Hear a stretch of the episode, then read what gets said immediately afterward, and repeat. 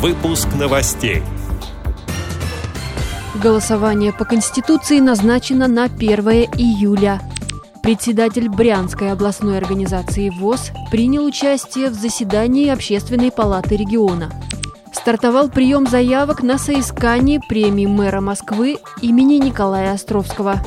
В России возобновят оказание плановой медицинской помощи. Далее об этом подробнее в студии Анастасия Худякова. Здравствуйте. Голосование по Конституции пройдет 1 июля. Новую дату проведения назначил президент Владимир Путин. При этом подчеркивается, что голосование должно быть организовано с учетом обстановки по коронавирусу и обеспечения безопасности населения. Вместе с тем глава Центра избиркома Элла Памфилова на совещании с президентом предложила провести голосование в течение недели до основной объявленной даты. Голосование по поправкам в Конституцию планировалось на 22 апреля, но из-за пандемии его перенесли. Для принятия поправок необходимо, чтобы их поддержали более половины россиян.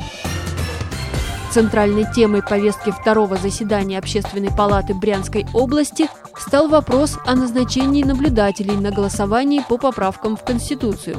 В заседании участвовал председатель областной организации ВОЗ Александр Сычев. Встреча прошла в онлайн-формате. Для наблюдения за ходом общероссийского голосования и подсчетом голосов Общественная палата Брянской области подписала соглашение о сотрудничестве с региональными объединениями.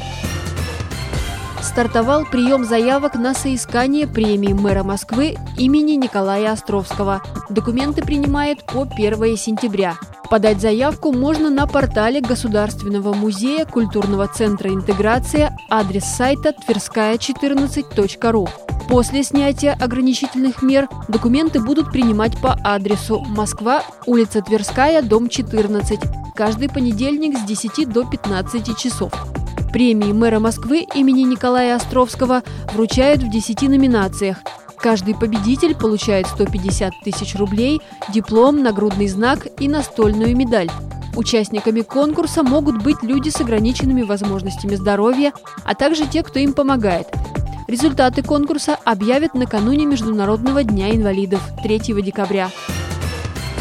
Владимир Путин поручил Министерству здравоохранения возобновить оказание плановой медицинской помощи, в том числе высокотехнологичной. Также главе правительства поручено подготовить предложение по развитию санитарно-эпидемиологической службы. Ранее президент поручил Михаилу Мишустину и главам субъектов обеспечить наращивание объемов тестирования населения. Также необходимо создать условия, чтобы люди старше 65 лет и страдающие хроническими заболеваниями оставались дома. Телефон горячей линии по вопросам коронавируса 8 800 200 01 12. Вся актуальная информация доступна на сайтах stopcoronavirus.rf и доступ всем.рф, а также по хэштегу «Мы вместе». Эти и другие новости вы можете найти на сайте Радио ВОЗ. Мы будем рады рассказать о событиях в вашем регионе. Пишите нам по адресу новости собака ру. Всего доброго и до встречи!